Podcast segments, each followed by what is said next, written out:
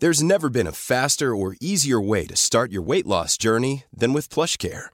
PlushCare accepts most insurance plans and gives you online access to board-certified physicians who can prescribe FDA-approved weight loss medications like Wigovi and Zepbound for those who qualify.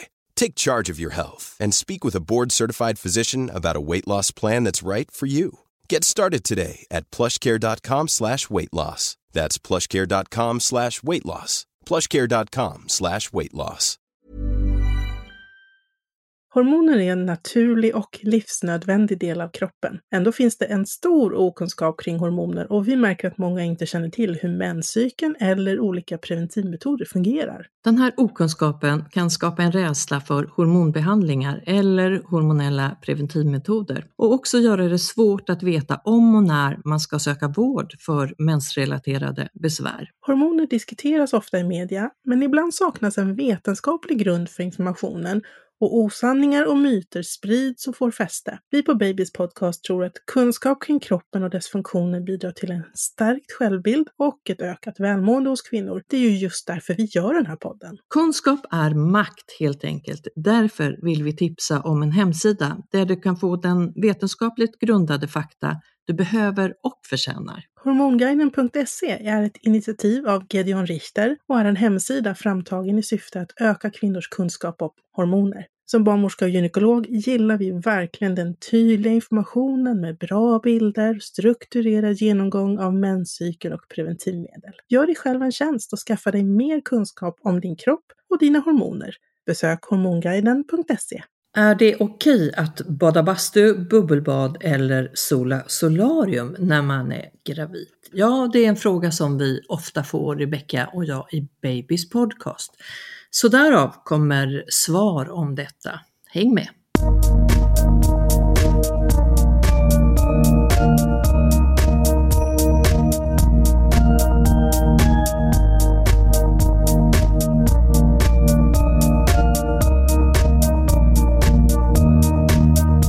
Ja, du är välkommen och du lyssnar alltså till Babys podcast. Här är jag Karina Barmorska. Och Rebecka, gynekolog.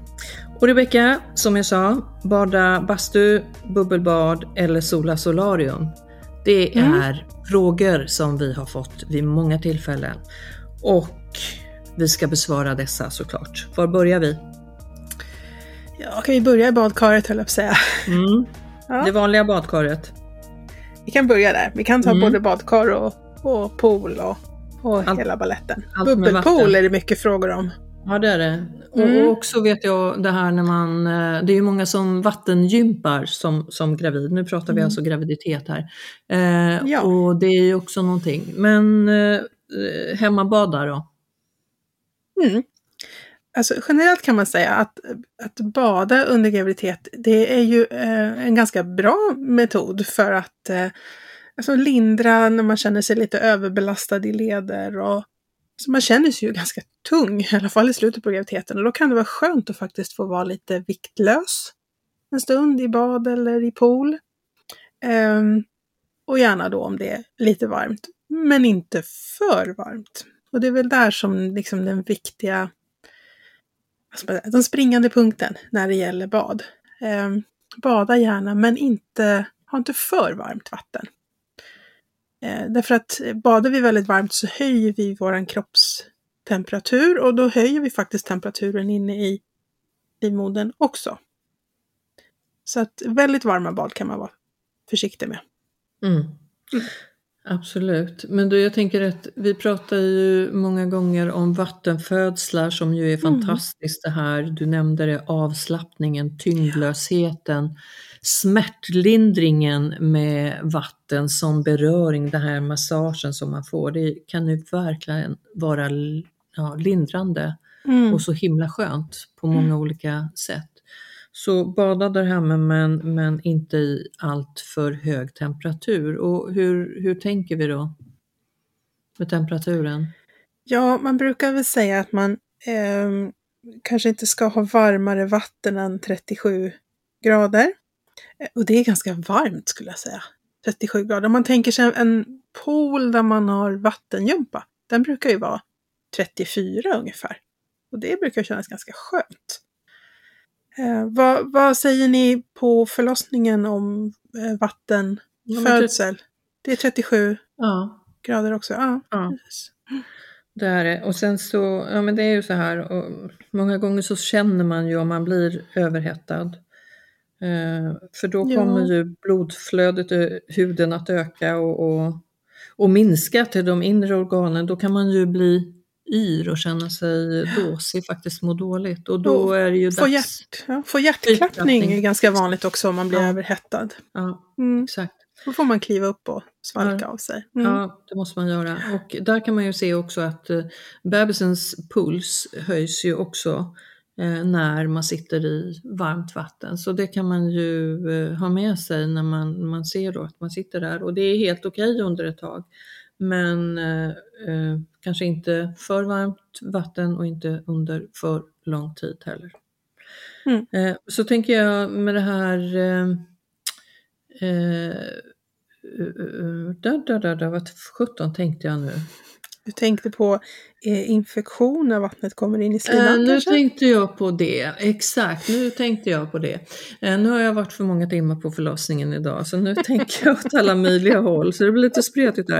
Eh, det tänkte jag på, mycket bra där Rebecka. Eh, och det är ju också många som undrar över det, kan jag bada om vattnet har gått? Eh, och då rekommenderar vi ju inte kanske att du sitter hemma och vattnet har gått och framförallt inte om vattnet är färgat till det gula, gröna, bruna, alltså färgat fostervatten. Bebisen kan ha bergsätt i fostervattnet. Det är ett observandum. Du ska inte förlossningen. Så att egentligen så rekommenderar de flesta kliniker inte att bada hemma när vattnet har gått. Men däremot när vi har kontroll på barnet så kan du få bada på förlossningen om det är klart fint fostervatten och allt annat såklart är normalt. Mm. Och innan vattnet har gått, nu pratar vi fostervattnet har gått alltså, inte badvattnet. Eh, innan fostervattnet har gått så, så har vi ju i livmoderhalskanalen en propp, en slempropp som ju faktiskt är ett stopp, ett infektionsskydd. Så att även om det skulle vara så att lite badvatten eller poolvatten tar sig in i slidan så tar det sig inte vidare upp i livmodern. Så länge inte fosterhinnorna har brustit så att säga. Så därför är det okej att bada innan fostervattnet har avgått. Mycket bra propp. bra propp, mycket En bra. bra skyddande propp. Ja. Ja, Jag, jag tänkte på en sak också, det här med bad under graviditet. Det är ju väldigt vanligt att huden är lite torrare när man är gravid och man kanske har lite lättare för att få klåda och irritation. Så att, eh, tänk på att smörja in er ordentligt efter bad. Mer än ni brukar eh, göra när ni inte är gravida så att säga. För att eh, vatten torkar ju faktiskt ut huden. Så smörj in med något, någon bra lotion efteråt. Mm. Men man kan väl ha olja i vattnet också? Mm, det kan man ha. Var väldigt försiktig när ni kliver ur badkaret om ni har olja i vattnet för att det Mm. blir ju så halt eh, och man är ju ibland inte supersmidig. Man är höggravid och har ont i bäckenet. Så att ta det lite vackert när ni ska upp eller be partnern om en stödjande hand kanske. Mm. Mm. Så det inte händer något. Men du, den här varmvattenbassängen då, eller poolen när man har vattengympa, den är Mm. ju så himla bra. Men jag vet, där säger man många gånger att det inte bör vara mer än 32 grader. Så att eh, ja, man får anpassa sig efter Mm. eh, riktlinjer då, såklart.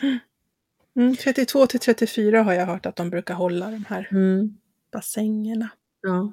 Men just Men- vattengympa under graviditet det kan jag verkligen här, personligen varmt rekommendera. Det har jag gått på under mina tre graviditeter. Och det var ju höjdpunkten på veckan. Alltså, otroligt skönt att för en gångs skull få vara lite lätt och smidig. Mm. Eh, och röra på sig på ett lättare sätt. Mm. Tyckte jag var toppen. Ja men det var skönt. Eh, men där kan man väl också rekommendera liksom att kolla lite temperaturen på i vattnet och kanske begränsa tiden eh, när, man, när man badar. Att man dricker mycket, att du svalkar av dig Precis. och mycket vätska. Ja. Man gör ju åt mycket vätska när det är varmt. Precis. Eh, vad säger vi om bastubad då? Att bada bastu? Carina, ska vi inte ta bubbelpoolen först? Ja vi, ja, vi tar bubbelpoolen först, för bastu är lite varmare ändå. Mm. Ja, jag tänker på när vi ändå pratar om bad, Ja. för just Korrekt. bubbelpool eh, vet jag att det har diskuterats en del kring de där vattenstrålarna och det har också spekulerats vilt på nätet om det här med ljudnivåer. Och Mm. Om man googlar bubbelpool och graviditet så kan man hitta en del, eh, vad ska man säga, spekulativa inlägg på, på är på sociala medier. Så Ja, så då Ja. tänker jag att då kan vi faktiskt eh, prata om det där med bubbel och ljudnivåer. Ja. Ja, det är ju så här. Eh, från graviditetsvecka 26 så kan barnet, ja, ibland lite tidigare till och med, men då kan barnet faktiskt höra ljud och reagera på höga ljud. Men det är inte så att det är en tyst miljö inne i livmodern på något sätt, utan ljudnivån där inne kan ju bli så hög som 80 decibel. Och det är ungefär som en väldigt livligt trafikerad gata. Eh, eller att stå 100 meter ifrån ett eh, tåg som passerar med 100 kilometer i timmen.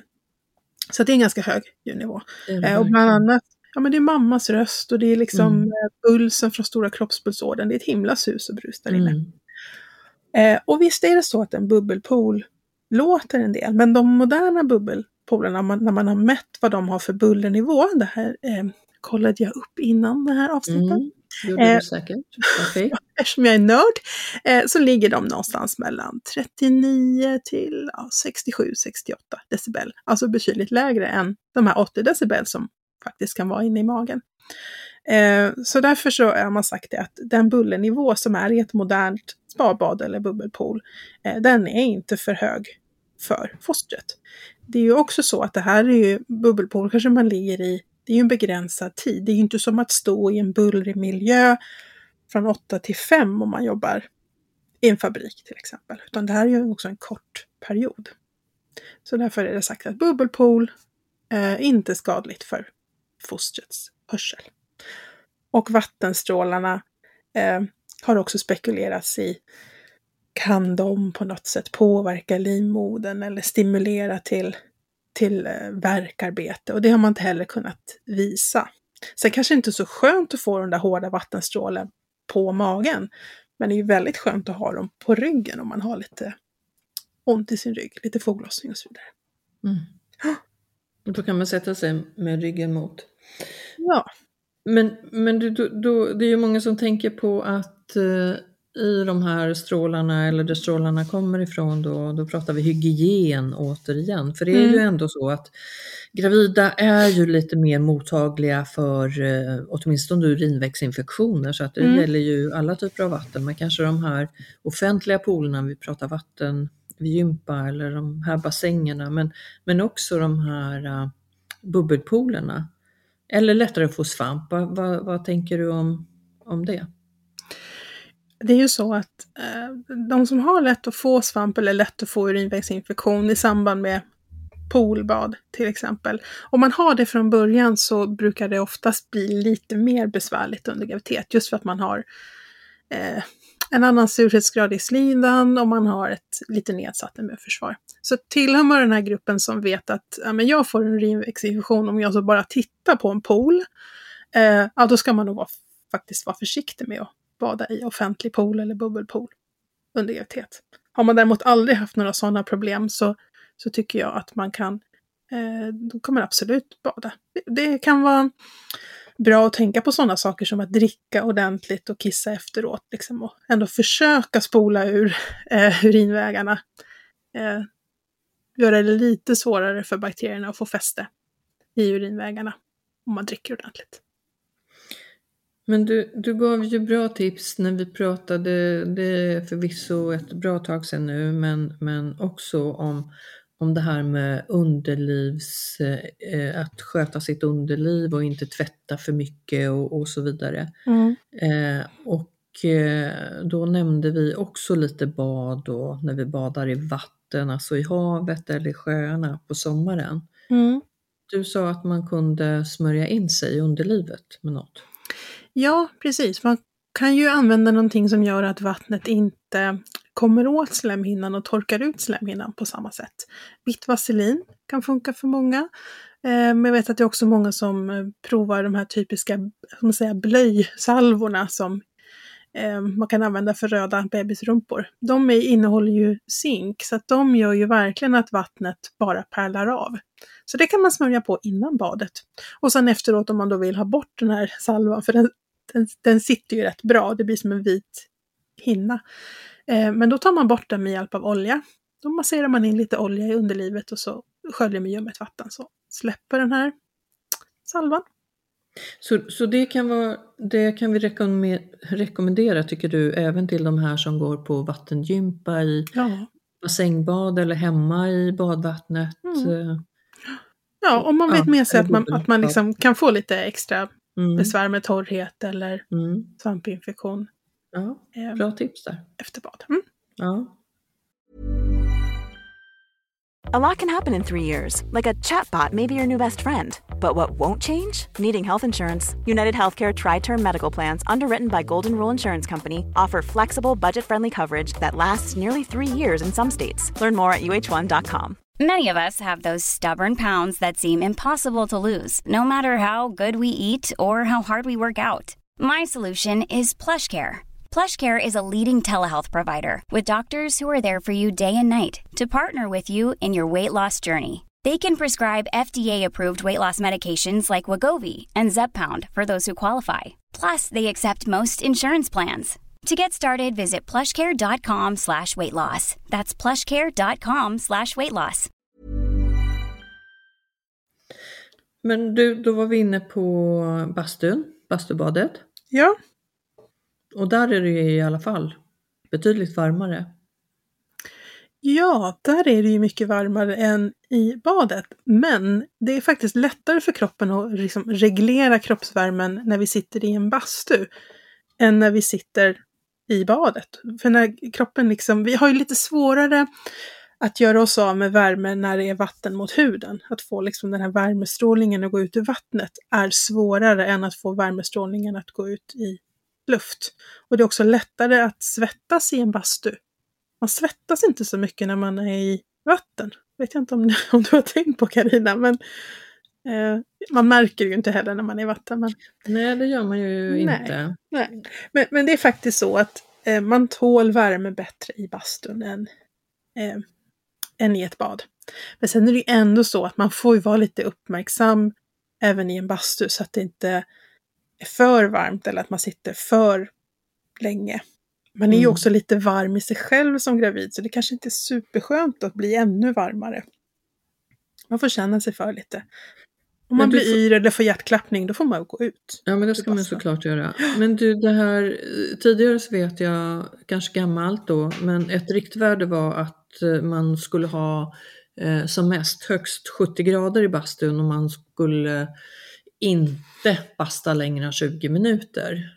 Mm. Vad säger forskning eller vetenskapen ja, om det? Alltså det, det värdet finns det väl egentligen inte liksom någon riktigt bra studie bakom. Jag tror att det, man har, lite har man höftat och tagit det där att ja, men det känns lagom. Det känns rimligt. Eh, ja, det känns rimligt. Det är kort och sen är det inte supervarmt. Eh, det är också så himla individuellt vad som är för varmt för en person och när man reagerar. Så att man säger numera att det är bättre att man, eh, det är helt okej okay att sitta i den där bastun, men att man ska vara uppmärksam och känna efter. Eh, därför att en person kanske tycker att det är för varmt och blir yr och illamående eller får hjärtklappning vid 60 grader medan en annan tål 80. Så att det eh, är i så fall mycket bättre att eh, känna efter. Mm. Men du, du säger fortfarande att det är, det är ändå okej som gravid att bada bastu? Ja, det vara skönt. Det. Ja. Eh, där skulle jag vilja eh, lägga in en liten brasklapp. Eh, för att det finns ju olika typer av bastu. Det gör det. Ja, och det är någonting som har ökat väldigt mycket och blivit väldigt populärt. Det är någonting som kallas för infraröd bastu eller IR-bastu. Ehm, det det är en annan typ av bastu där det är, eh, det är ett infrarött ljus som liksom ökar värmen och också eh, används mycket för kronisk smärta till exempel. Jag vet att man rekommenderar det mycket till de som har ledbesvär eller olika typer av eh, inflammatoriska besvär eller hudbesvär. Eh, den typen av bastu är ju relativt ny. Eh, det finns inte jättemycket studier på den. Så där, eh, när jag sökte, så, hittade jag att tillverkarna utav den här infraröda bastun, de avråder faktiskt gravida från att basta ehm, i sina IR-bastu. Och det är väl för att man inte riktigt vet eh, effekter på gravida. Och jag gjorde faktiskt en sån här sökning eh, bara för en timme sedan så gick jag ut på nätet då på eh, de här sajterna där man samlar vetenskapliga artiklar och så sökte jag på om det fanns någonting om eh, infraröd bastu och graviditet och det finns ingen studie. Så därför av försiktighetsprincip så har man sagt då från tillverkarhåll att eh, det här är inte något för gravida. Det du, kan ju komma att ändra sig i framtiden, men ja, just men nu så är det så i alla fall. Ja, men så är det säkert. Men du, mm. hur, hur ter de sig annorlunda? Hur vet man att man har en just sån? Det är man säker på. Jag är, jag är dålig på bastubad överhuvudtaget, så jag har noll koll. Som du förstår. Ja, alltså en, en infraröd bastu blir ju inte lika varm som en vanlig bastu till att börja med.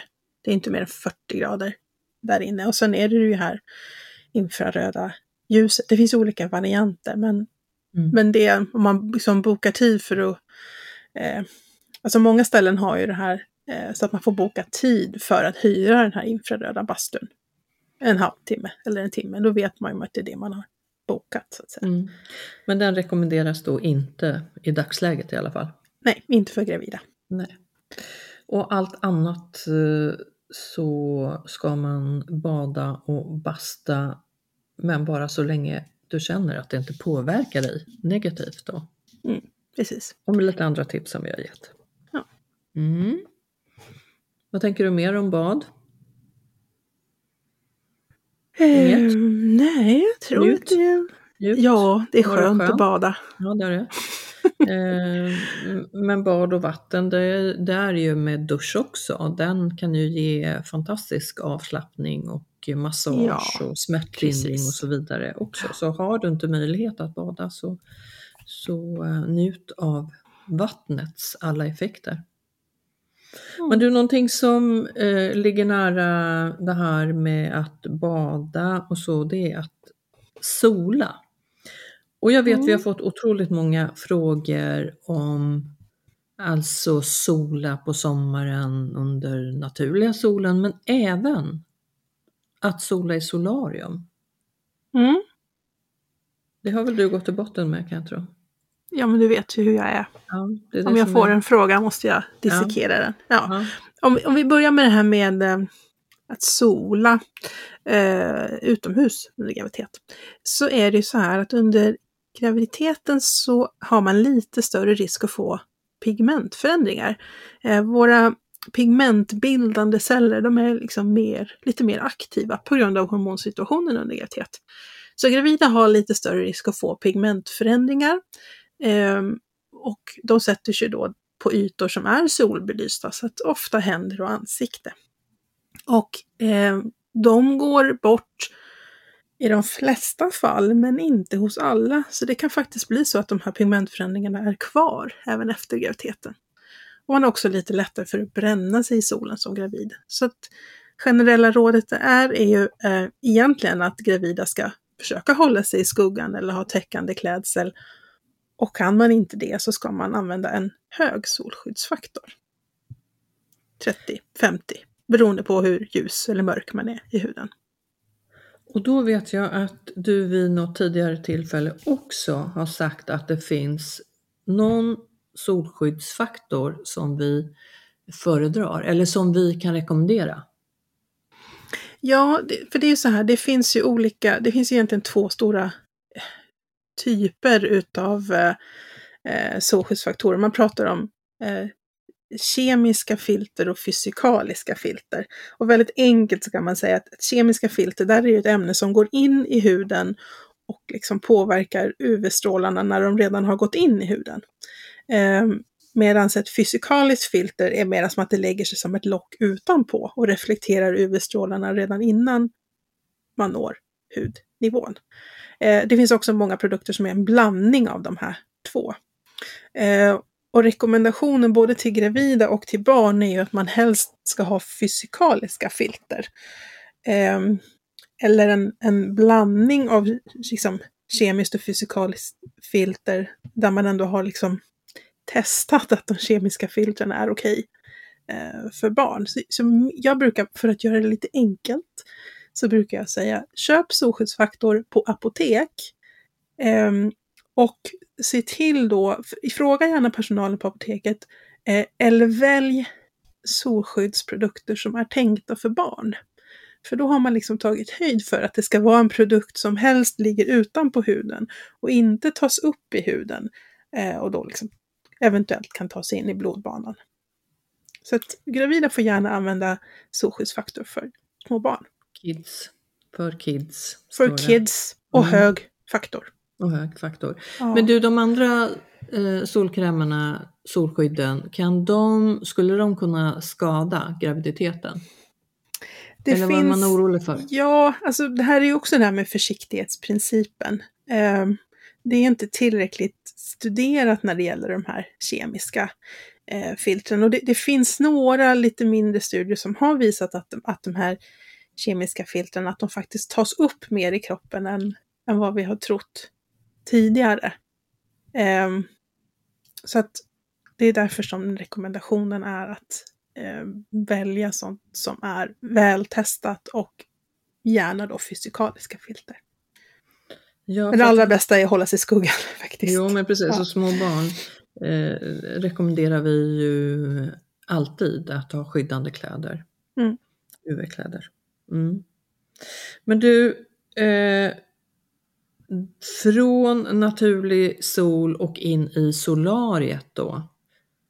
Mm. För vi vill ju, många av oss, ja vi ska, jag ska inte inkludera mig själv, jag har inte jag har varit två gånger i solariet, det var ganska många år sedan. Det var säkert ett livsfarligt solarium på den tiden. Men jag, jag lever. Men idag är de väl bättre på alla sätt. Men om man nu vill känna sig fräsch eh, som gravid och kanske brukar sola solarium, vad, vad säger vi? Mm. Eh, det är så här att om vi nu börjar i den här änden med pigmentförändringar eh, så är ju risken eh, väldigt stor för det även i solarium. Det är inte bara liksom vid solbelysning från riktiga solen, utan eh, det är stor risk för det även i solarium. Så att det ska man ju undvika av, av den anledningen. Eh, men när jag gick in och läste lite grann på, ehm, eh, på ehm, kring det här med solarium, om man tittar på eh, Strålsäkerhetsmyndigheten, vad de skriver om solarium, så avråder de liksom generellt från att sola solarium. Eh, och eh, Världshälsoorganisationen, alltså WHO, eh, de har faktiskt eh, också kommit med sådana här restriktioner kring det här med solarium. För det finns en koppling mellan solarieanvändning och två typer av hudcancerformer, malignt melanom och skivepitelcancer. Och man har sagt att det är särskilt viktigt att vissa grupper undviker solarium. Dels är det barn och ungdomar under 18 år och sen är det personer som har ljus och känslig hud. Och sen är det personer som har många eller stora födelsemärken. Och i den här gruppen då, känslig hud, där får vi faktiskt räkna in gravida. Eh, eftersom man har den här tendensen till pigmentförändringar och eh, är känsligare för solbelysning och UV-strålar. Så med den logiken mm. så är det så att solarium under graviditet är ju inte något som kan rekommenderas. Nej, de här hormonella pigmentfläckarna, de kan ställa till det helt enkelt. Mm. Men för, för barnet då?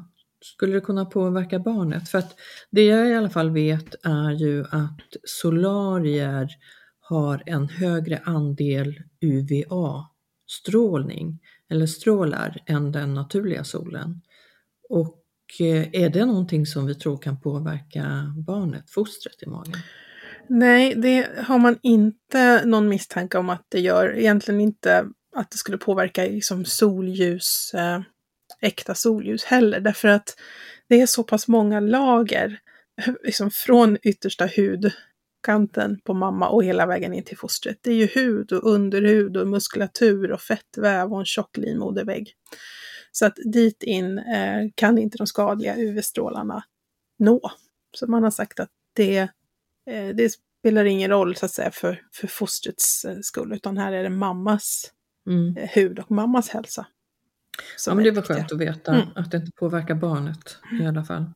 Eh, när man får de här pigmentfläckarna, vi har pratat om det tidigare eh, och eh, skrivit en blogg om det också, eh, så vet vi att de flesta försvinner.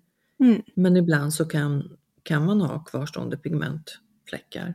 Mm. Och framförallt eh, eh, är det så att om man har en lite mörkare nyans av hud så har man ännu lättare för att få, eller är det bara de här, är det bara den här linjen från naveln som man har lättare att få då? Nej, det gäller faktiskt även eh, de här, liksom, det man kallar för kloasma, som då är pigmentförändringar i ansiktet. De som har en mörkare hudton har ju också mera pigmentbildande celler i huden, alltså fler melanocyter och de bildar också mer melanin. Så att eh, ju fler pigmentceller man har, desto större risk är ju att de ska påverkas av graviditetshormonerna och börja överproducera.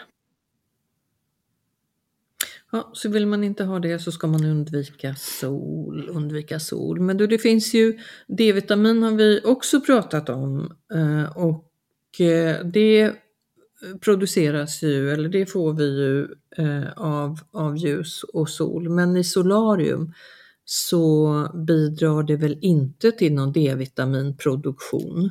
Nej, det ska vara, det ska vara the real thing, ja. äkta sol.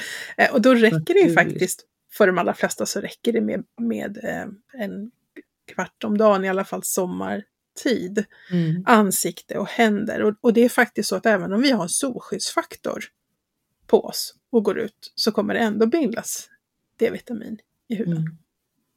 Det är ju svårare under eh, höst och vinterhalvåret. Då är det inte så mycket solbelysning. Då är det lite dåligt med D-vitaminproduktionen i huden. Mm. Men förhoppningsvis har vi tankat lite under sommaren.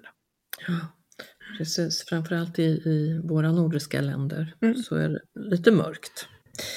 Ja, men vad bra. Men du, jag tror vi har gett svar på många av frågorna eh, som vi har fått angående bad i alla dess former och eh, sol och i det här fallet framförallt solariumsolande. Säger man så? Solari, sol, solariumsolande. Ja, säger man så? Nu ja. blev det nästan så här språkradion om det här. Ja. Solariesolande. Ja, jo, vi, vi säger att det heter det. Vi har uppfunnit ja. ett, ett nytt ord annars. Exakt. Mm. Alltså vi säger att vi inte ska göra det ja, men det var väl bra då. Eh, har du något annat klurigt? Eller någon annan information?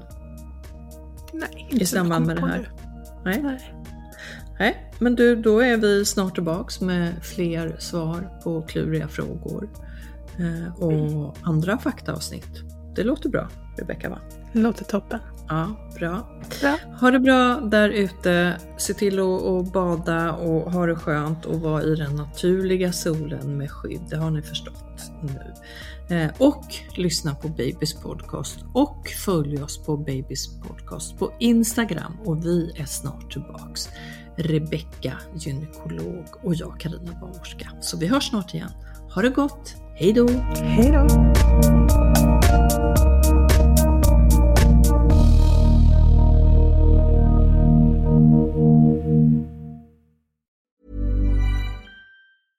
Have catch yourself eating the same flavorless dinner three days in a row?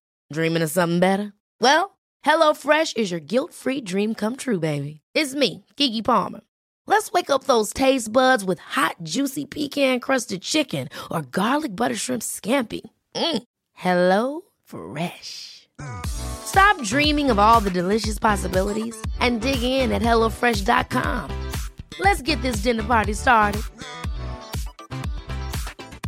Hi, I'm Daniel, founder of Pretty Litter. Did you know cats tend to hide symptoms of sickness and pain? I learned this the hard way after losing my cat, Gingy. So I created Pretty Litter, a health monitoring litter that helps detect early signs of illness by changing colors, saving you money and potentially your cat's life. Pretty Litter is veterinarian developed, and it's the easiest way to keep tabs on your fur baby's health right at home. Go to prettylitter.com and use code ACAST for 20% off your first order and a free cat toy. Terms and conditions apply. See site for details.